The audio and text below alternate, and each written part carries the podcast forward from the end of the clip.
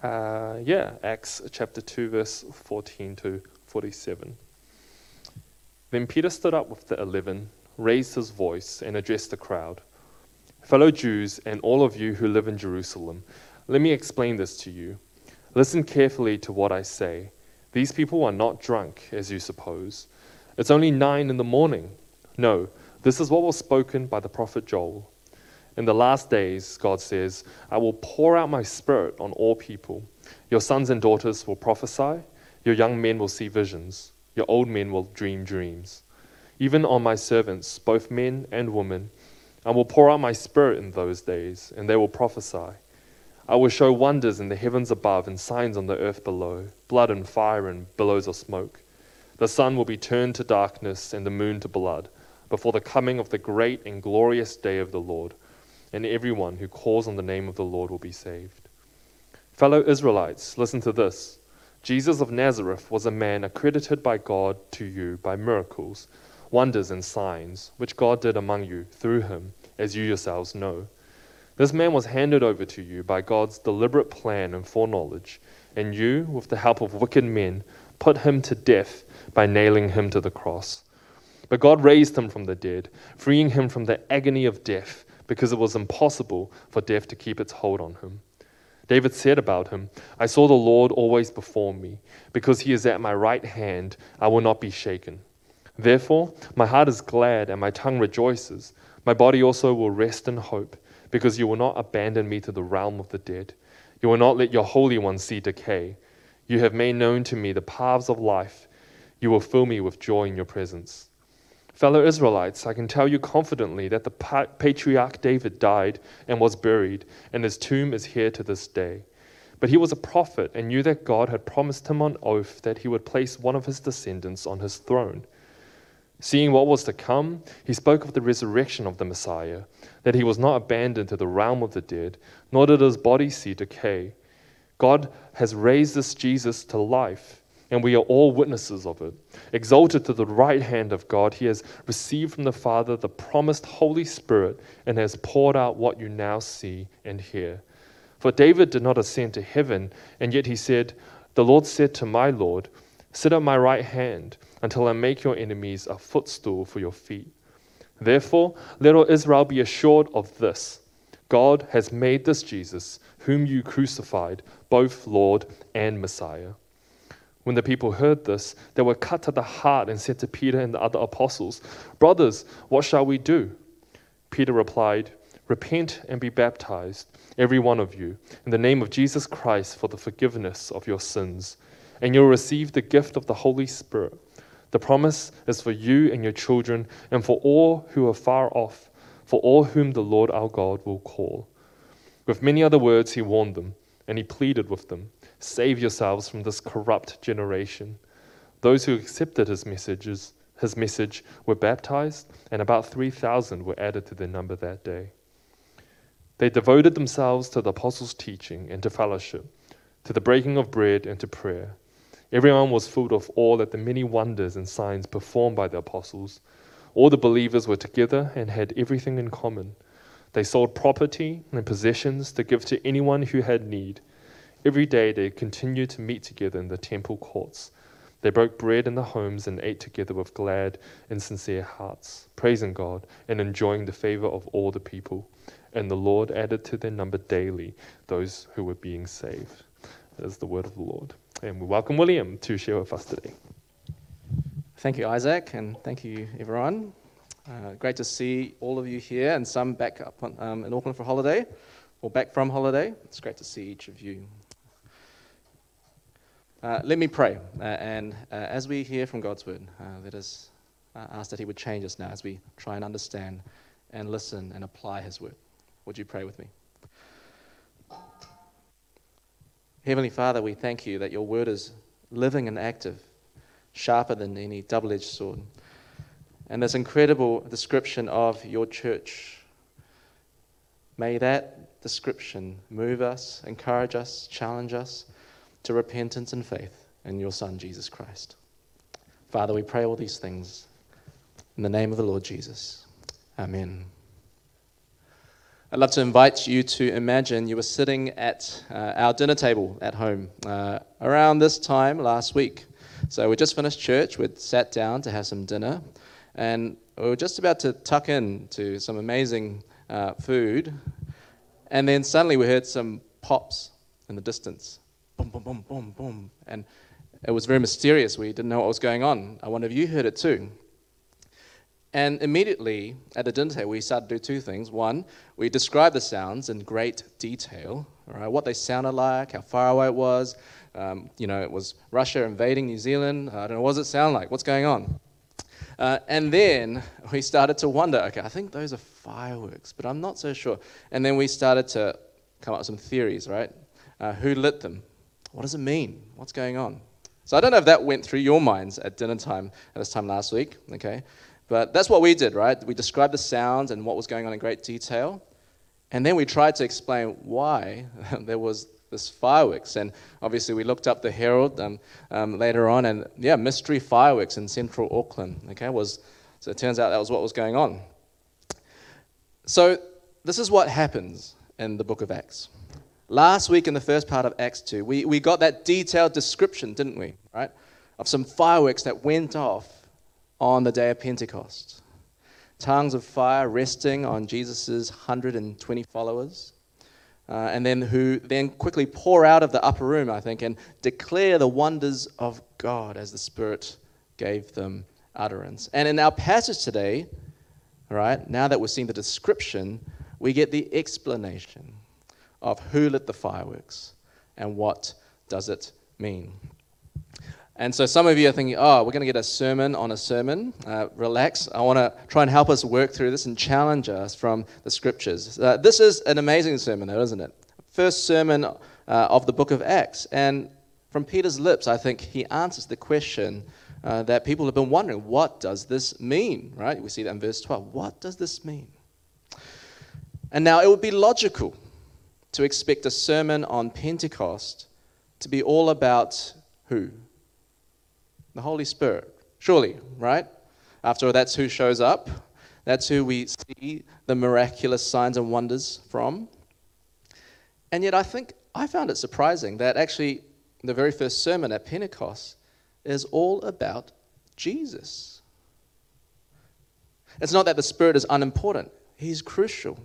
He opens up people to the ability to tell the wonders of God. But when Peter's sermon, I wonder if as you listen, uh, as he mentions the Spirit four times, he actually mentions someone else a lot more, all right? Who does he mention in verses 22, 23, 24, actually 25, 6, 7, 8, and so on? It's actually all about Jesus. And there's actually a specific word that Peter uses that should catch our attention. And as Isaac read it, uh, that, that the word Messiah or Christ. Messiah um, and Christ, they're just um, Hebrew and Greek for the same word. It's the first time actually this word appears in the book of Acts, and Peter mentions it in verse 36, verse 38 as well. Uh, and it's a key phrase, it clues us in on what's going on. Now, look, Christ is not a surname like Smith or Sun. It's a royal title, okay? It's Jesus, God's chosen king. Jesus, the Messiah. And this is significant. That gives us a clue into why Peter is preaching this sermon. You see, at Pentecost, yes, God lit the fireworks. But Peter tells us it's all about Jesus, the Messiah. And so we're going to break down the sermon. I want to see from our passage two truths uh, from Pentecost and the Psalms. And then we're going to think about two lessons, right, from the response to Peter's sermon and the, the community that shows up straight after that. So we've got two truths of Pentecost and two uh, lessons from the response to this sermon. Uh, right, the first truth that Peter announces to the crowd at Jerusalem is that Pentecost proves that Jesus is God's crucified Messiah. Pentecost is proof that Jesus is God's crucified Messiah. He steps up, right? He greets his fellow Jews, and Peter calls him to listen carefully. And the first thing he does is he addresses an objection that's already come up, right? Uh, we've heard people say in verse 13 already, this miracle, that's just people playing around. They're drunk. We live in a skeptical age today, but look, we're not the only skeptics, it seems. Seems like some in the crowd are trying to shake off uh, this amazing occurrence as some kind of drunk phenomenon. But Peter says, don't suppose that. I mean, think about it. It's only nine in the morning, it's too early. Yes, they may look excited. Yes, they may seem under the influence, but it's not alcoholic spirit that's responsible here. And Peter, right, in verse 16 to 17, he, he starts to reveal the true purpose of this outpouring at Pentecost. He says, No, this is what was spoken by the prophet Joel. In the last days, God says, I will pour out my spirit on all people. Uh, here, Peter's speaking to a Jewish audience, so he talks about one of their well known prophets. Joel is one of the later prophets in the Old Testament.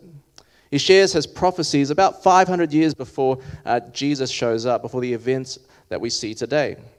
And Joel is talking to a bit of a rebellious country, right? Israel. They were openly wondering, doubting whether the tr- Lord truly ruled. I mean, they'd just seen uh, themselves taken into exile, for example, okay, conquered by opposing foreign armies.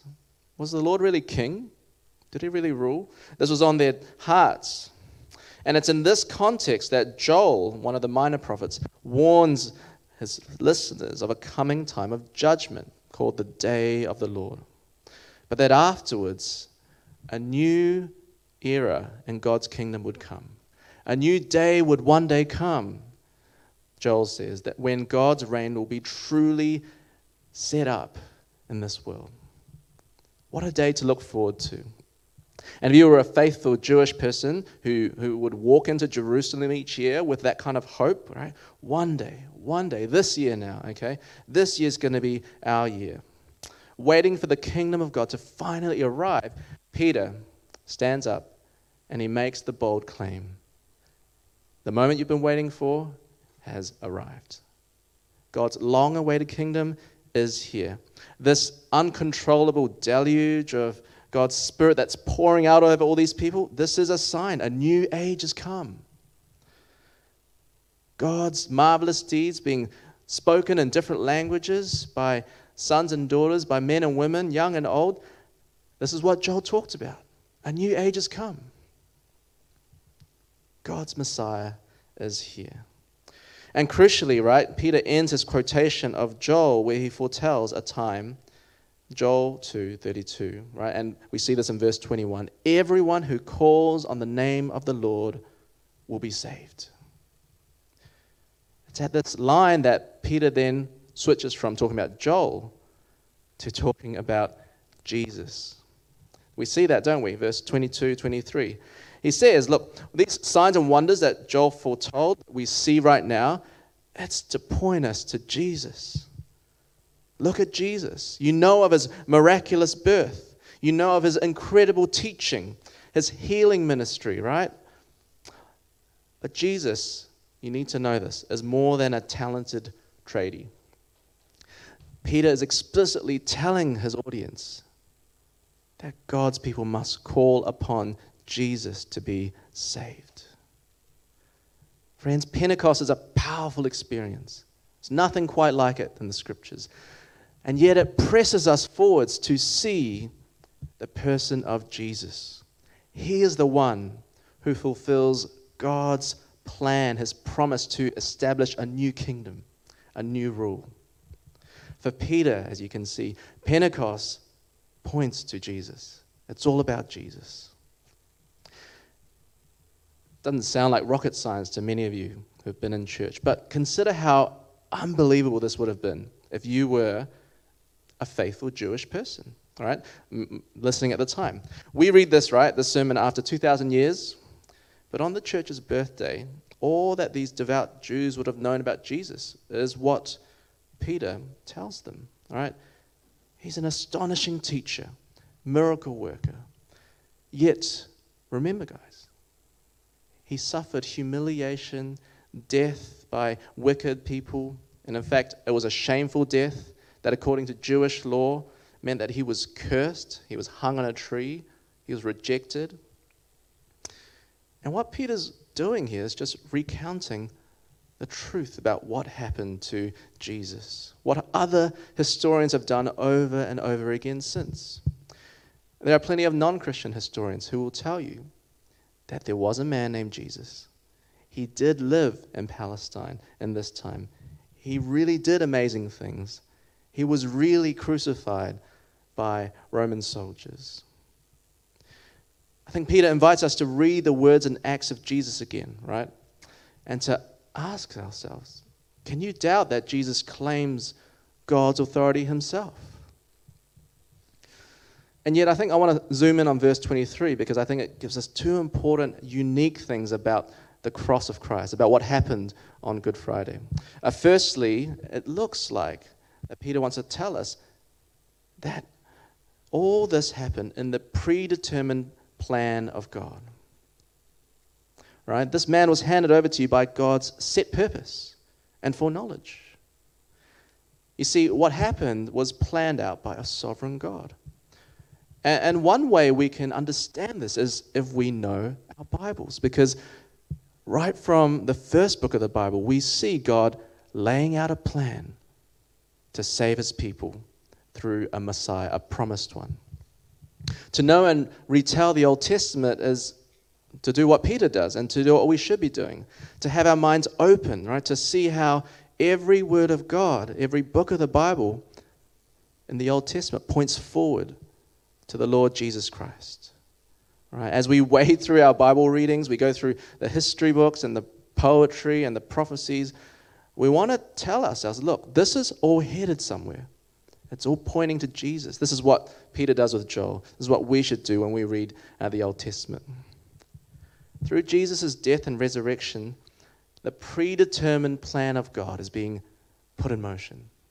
That's what we're reminded of in the first half of verse 23. And then, secondly, though, verse 23 kind of holds this true as well. And you, it says, with the help of wicked men, put him to death by nailing him to the cross. Peter pulls no punches when he tells his listeners, You are responsible for his death. He doesn't hesitate to say it. It is human sin, human wickedness that caused the death of Christ. That is responsible. When we reflect on the cross, when we sing about it, we, we need to hold both truths. Humankind was responsible for the death of Jesus Christ. And at the same time, God planned it out according to his good purposes to save us through his promised Son. Here in the first sermon of the Bible, right, of the New Testament church, there's a paradox, isn't there? There's human responsibility, all of us sharing the blame for Jesus' death, and yet there is God's sovereignty. And yet God planning all these things, making things happen according to plan. As Luke put it in his um, earlier account in the book of Luke, everything must be fulfilled that is written about me in the law of Moses, the prophets, and the Psalms. Pentecost proves that Jesus is God's crucified Messiah. Peter wants us to know, firstly, it's all about Jesus, and all who call upon his name will be saved. But you'll notice actually after verse 23 comes verse 24, right? But God raised him up from the dead, freeing him from the agony of death because it was impossible for death to keep its hold on him. I know the NIV puts um, a but there, right, and a new sentence, but in the original language, actually, verse 24 just keeps flowing on from the previous phrase. It's all part of the same sentence. For Luke, he does not separate Jesus' death from his resurrection, you see. As Christians, we don't just celebrate and remember that Jesus died, but we, we honor the fact that he rose again to life. Good Friday is always followed by Easter Sunday, isn't it? And so that's why Peter's next point is just as important as his first one. And to do that, he dives into a few different scriptures. But what we see from Peter, right, is that the Psalms prove that Jesus is God's risen Messiah. This is the second half of his sermon summary. To his Jewish audience, look, Peter now argues that Jesus' resurrection is something that even their own songs looked forward to. From verse 25 to 36, we get kind of a bit of a playlist uh, recap, right? He quotes and references three different Psalms by my count. Uh, these were song lyrics, okay? The Psalms, the book of the Bible in the middle of your Bibles. Uh, these were songs that faithful Jewish people would sing, and they would have heard them since they were kids. And Peter says, Look, sprinkle through all these Psalms, friends. Did you realize that there's hope? There was a promise. There is looking forward to a Lord that would reign with his people. And Peter's claim is that the songs that King David wrote and others wrote, they speak of a greater king, King Jesus. That's how we want to see the Psalms. That's how we want to respond to God's word. Everything that's happened since Easter Sunday, God had already pointed to through the playlist of God's people. It's a bit of a mind shift, I think, uh, especially if, if, you were a Jewish person. Look, uh, let's try and visualize it for us. Imagine it's the year uh, 4000 AD, all right? We're still around. For some reason, Macca's is still around, and I don't know, it's probably just really futuristic. I don't know um, what you would want to do on a, on a weekend, different kinds of activities and sports, I'm sure. But it's the year 4000 AD, all right? And archaeologists, they dig up a dusty old copy of um, maybe lyrics from a song. Okay, so try and imagine this, you know, dust it off, and wow, an ancient treasure. And they're going to read it, and it says, Let it go. Let it go. Can't hold it back anymore. This is amazing. This is ancient culture. Let it go. Turn away. Slam the door. Wow, amazing. So, Try and hold that in your head for a bit. At first, perhaps they'll think, this is a song about letting go, isn't it? All right? This person, don't know what they had to let go of, but they had to let go. So there's that curiosity, right? Incomplete knowledge. We're reading these lyrics. But then next, the archaeologists, they dig up the album cover. Okay, the album cover. And then they realize, okay, they see the face of the Disney Ice Princess and they go, ah, oh, this is us these words are about an emo ice princess on her journey of self discovery. Now we know what these words mean. What I want to say to you, friends, is that Peter wants his Jewish listeners to make the same mind shift with the Psalms. He wants them to go, You think they're just lyrics about God's reign and rule, just generic stuff? No, I'm going to show you the album cover, and his name is Jesus Christ. And let me prove it to you. He has risen again. We've seen him. Jesus' resurrection is the album cover that proves that he is God's promised one. And the first psalm that Peter brings up is Psalm 16. He quotes these lyrics. We see that in, uh, in the sermon, right? Right? Uh, it's a joyful ballad, Psalm 16, okay, uh, where David sings about the Lord's presence and his care. And yet, Peter, he points out the obvious, right? Look, you can sing these psalms all you like. You know, you can join David and, and sing all kinds of nice things through Psalm 16. But, fellow Israelites, verse 29, I can tell you confidently that the patriarch David is dead and buried. His tomb is even here to this day. You see, so now we realize the, this, this line, these lyrics, they can't be just about David. They must point to someone greater. What does Peter then do next, right? Acts verse 30 tells us, okay? Here it sounds a little strange, right? Why is David called a prophet? Um, I, I, thought he was a king, all right? Verse 30. But what the original wording here in verse 30 picks up uh, is a reference to another psalm. Uh, this psalm is called Psalm 132. It's a song about David that others have written, uh, about him as a faithful servant. And in those lyrics, we see Right in verse 11, the, the Lord swore an oath to David One of your own descendants I will place on your throne. Who is this Holy One who's not going to die? Who that the Lord Himself has, has promised them to? Who is this king figure who's going to rule God's new kingdom? Peter's answer is that it is Jesus. It is Jesus. God has raised this Jesus to life, and we are all witnesses of it. For Peter, it's all about Jesus. Christ is risen, friends. His tomb is empty. In him, friends, God has given us a faithful one that David and his people sung for, longed for, hoped for. It all happened, and these lyrics give us a clue into it, a real window into it. All this happens according to God's plan. Uh, Peter then right, brings up a final lyric from Psalm 110, verse 1. He says here, and we see it in Acts uh, 2.34, that, For David did not ascend to heaven, and yet he said, The Lord said to my Lord, Sit at my right hand until I make your enemies a footstool for your feet. This is a very popular psalm, and it's one that the early disciples will, will sing over and over again, right? Um, and here Peter points out the obvious, right? How can David sing this about himself? Makes no sense. He's dead and buried but not Jesus Christ. That's Peter's point. Hundreds of witnesses saw him ascend into heaven after his resurrection. It all appeared according to what these lyrics are about, according to Scripture, according to plan. This is Peter's approach, right?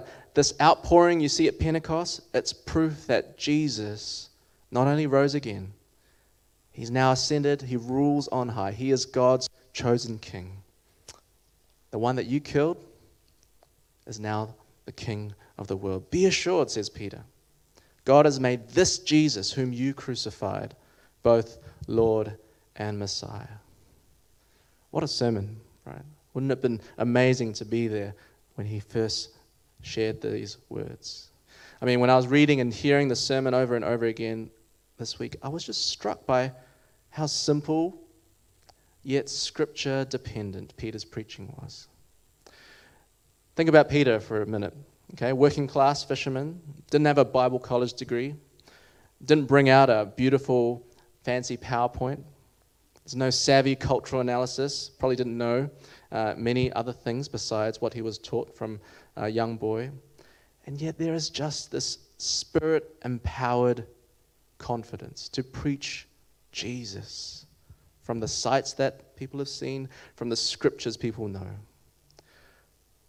And so I want to assure you if you are here, you love Jesus, but you feel, I could never tell people about Jesus, I want to assure you that if God can use Peter in this way, he can use you. If Jesus rules your life, if his spirit lives in you, you have everything you need, friends, to share the good news of Christ. Whether you are a working class person like Peter, whether you are a mother like Mary, one of the 120, whatever station of life you're in, if what comes out of your mouth is all about Jesus, you're on the right track. You're in good company with the greatest first preacher that we've just heard. And from the rest of this chapter, I want to leave us with, I think, two lessons from immediately what follows, what's described from Peter's first sermon. Uh, lesson one is this uh, repentance, not works, is the right response when you hear about Jesus Christ. I love this bit. This is so powerful. When the people heard this, verse 37, they were literally pierced to the heart. And they said to Peter and the other apostles, Brothers, what shall we do? Can you see that? Is that your first reaction when you hear about Jesus?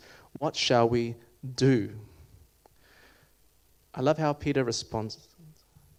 He doesn't give them a list of things to do, actually, or people to visit, or, or a job to do, or a habit to fix. His first action point is for them to change their hearts. He calls them to repent. Verse 38. To repent is to agree with the Lord Jesus that you need to turn away from your sins. It is to go a different direction to a self centered life that you were living before. It is to admit your sinfulness, something that is so deep that it is a heart issue. To repent is the first and most important step when we are confronted with the Lord Jesus Christ. And look, following on, okay, uh, a lot of people debate this issue repent and be baptized. What's going on here? To follow on, I think, simply put, where Peter says here to be baptized, this is Peter's way of describing an outward demonstration of repentance and faith in Christ. I think actually um, the more important phrase in the sentence is not repent and be baptized. The most important bit is actually in whose name? In the name of Jesus Christ. This is the world changing thing that all these people who were devout all their lives had to then start to do completely differently. To repent and get baptized in the name of Jesus Christ. To be baptized is to declare openly, publicly, that only God's Messiah has the authority over your life and no one else. I think this means that it will not do to get baptized just to tick a box. It will not do to, yeah, go through a baptism class just because everyone else in your group is doing it. Because without repentance, you have no real response to the Lord Jesus. Without repentance and faith in, in Jesus' name, your baptism is just getting wet. That's all. Without repentance and faith, our good works, they're just filthy rags before a holy God. Without repentance, all the ways we try to fix our lives, control uh, the universe around us, come to nothing. Friends, we want to be a church that believes in Christ alone our hope is found, and which means we need to repent from thinking in something else alone my hope is found. Because lurking deep in every single human heart, including mine, is this nagging feeling I can do something, I can achieve something to assure myself of eternity, to make my name great, to find a way for myself to survive. That's not the gospel, though. That's not the good news of Jesus. The good news is this Jesus of Nazareth died for our sins. He rose again on the third day. All authority in heaven and earth belongs to him, not me. And he calls all of us, including you, to repent from your sins, to give your life over to King Jesus. And I don't want to mince my words or sugarcoat it. Following Jesus, we will see in the following chapters, may cost you. Sometimes it costs you everything. You'll have to certainly stop living for your own self because you have to live for King Jesus now. You may lose friends and family who don't want you to live for Jesus. Following Jesus is right, but it is not easy. And yet, in Christ, you can be assured, right? It says here that there is forgiveness of your sins, that you will receive the gift of the Holy Spirit. So, what must you do, friends? You must repent. You must repent and believe in the Lord Jesus. Join his family. Give your life all over to Jesus Christ. And you can do that today, even. I'm sure Peter's sermon went on for a lot longer, right? You look at verse 40, right? With many other words, he warned them. So uh, this is really a summary, isn't it, of what Luke gives us. And yet, from the response, one thing is clear. It seems like it's those who accepted his message, verse 41. Those who agree that repentance and faith in Christ was the way forward. Those are the ones who are added to their number. And it says 3,000 in a day. Sounds incredible, doesn't it? And yet, that is what happens when God shows up, when God calls people to himself. And that brings us to briefly our final point, which is this uh, revival and not revivalism creates real community in Christ. I want to define some words soon. Revival, not revivalism, creates real community in Christ. Uh, uh, just earlier, actually, in that room, we, we prayed um, over these words, using these words to help us and fuel our prayers. Uh, verse 42 to 47, a beautiful description, isn't it, of the early church community.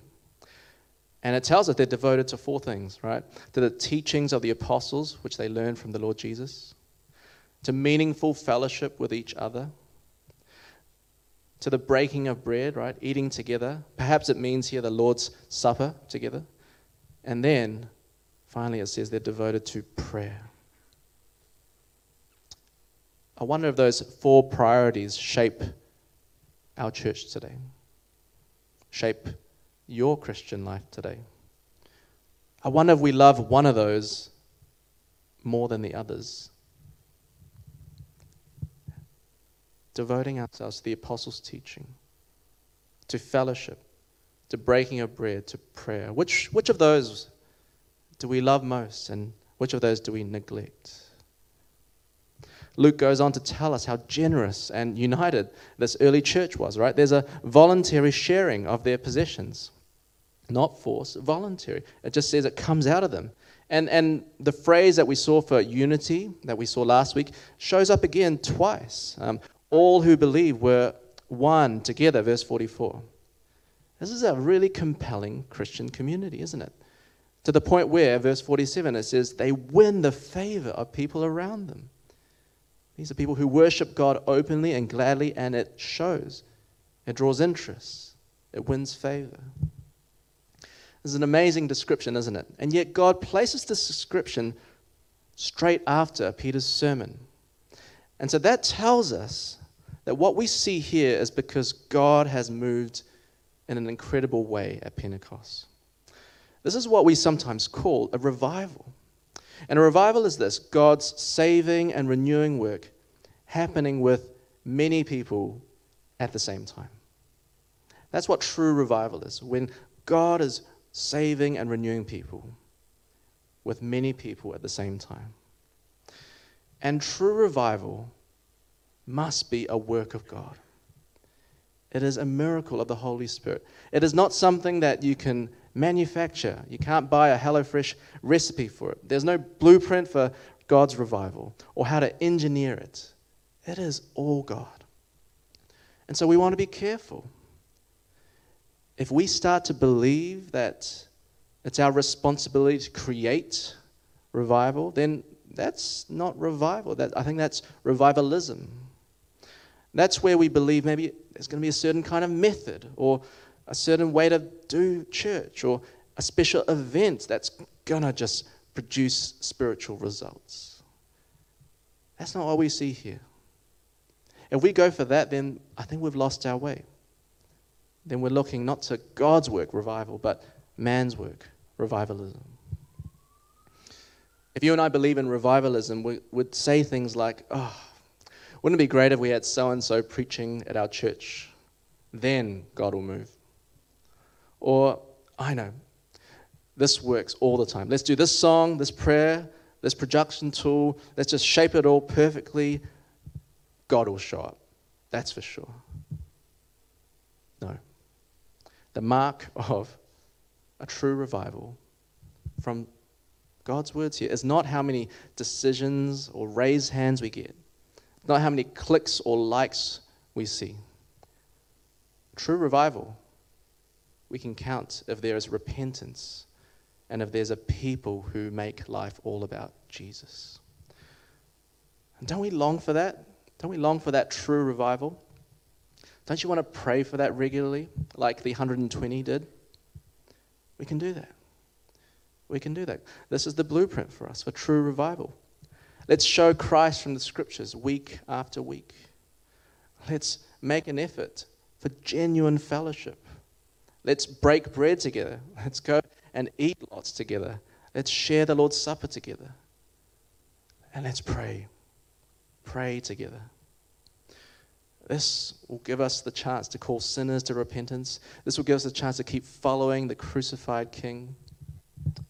And then we get the only measurement that matters in God's kingdom, right? How many people are added to the church long term?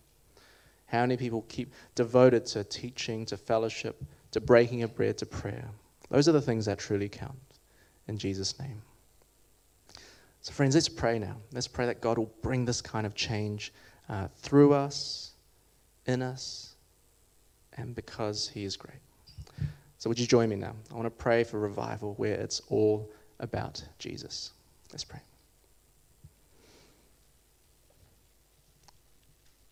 Great God and Father, we praise you. We praise you for this church that we see in the book of Acts.